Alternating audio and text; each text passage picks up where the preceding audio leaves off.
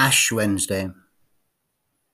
Each of the select will be marked with a seal, ash on the chosen one's forehead, signifying all grief and guilt consumed, reduced to the ashes of this burnt out sign. Dust to dust, and ashes to ashes, for of dust we are made, and though the embers may glow for a little while, that ash will soon grow cold. Words are quick forgotten, yet memories linger. They wander among celestial fields of glory, where nimbuses of nebulae crab sideways to claw crack veiled mysteries in an effort, often vain, to reveal them and lay them bare.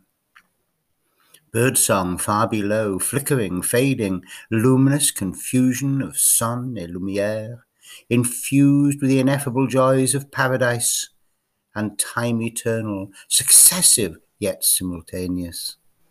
Birds in the branches of the tree of life gather its fruits with multitudinous song.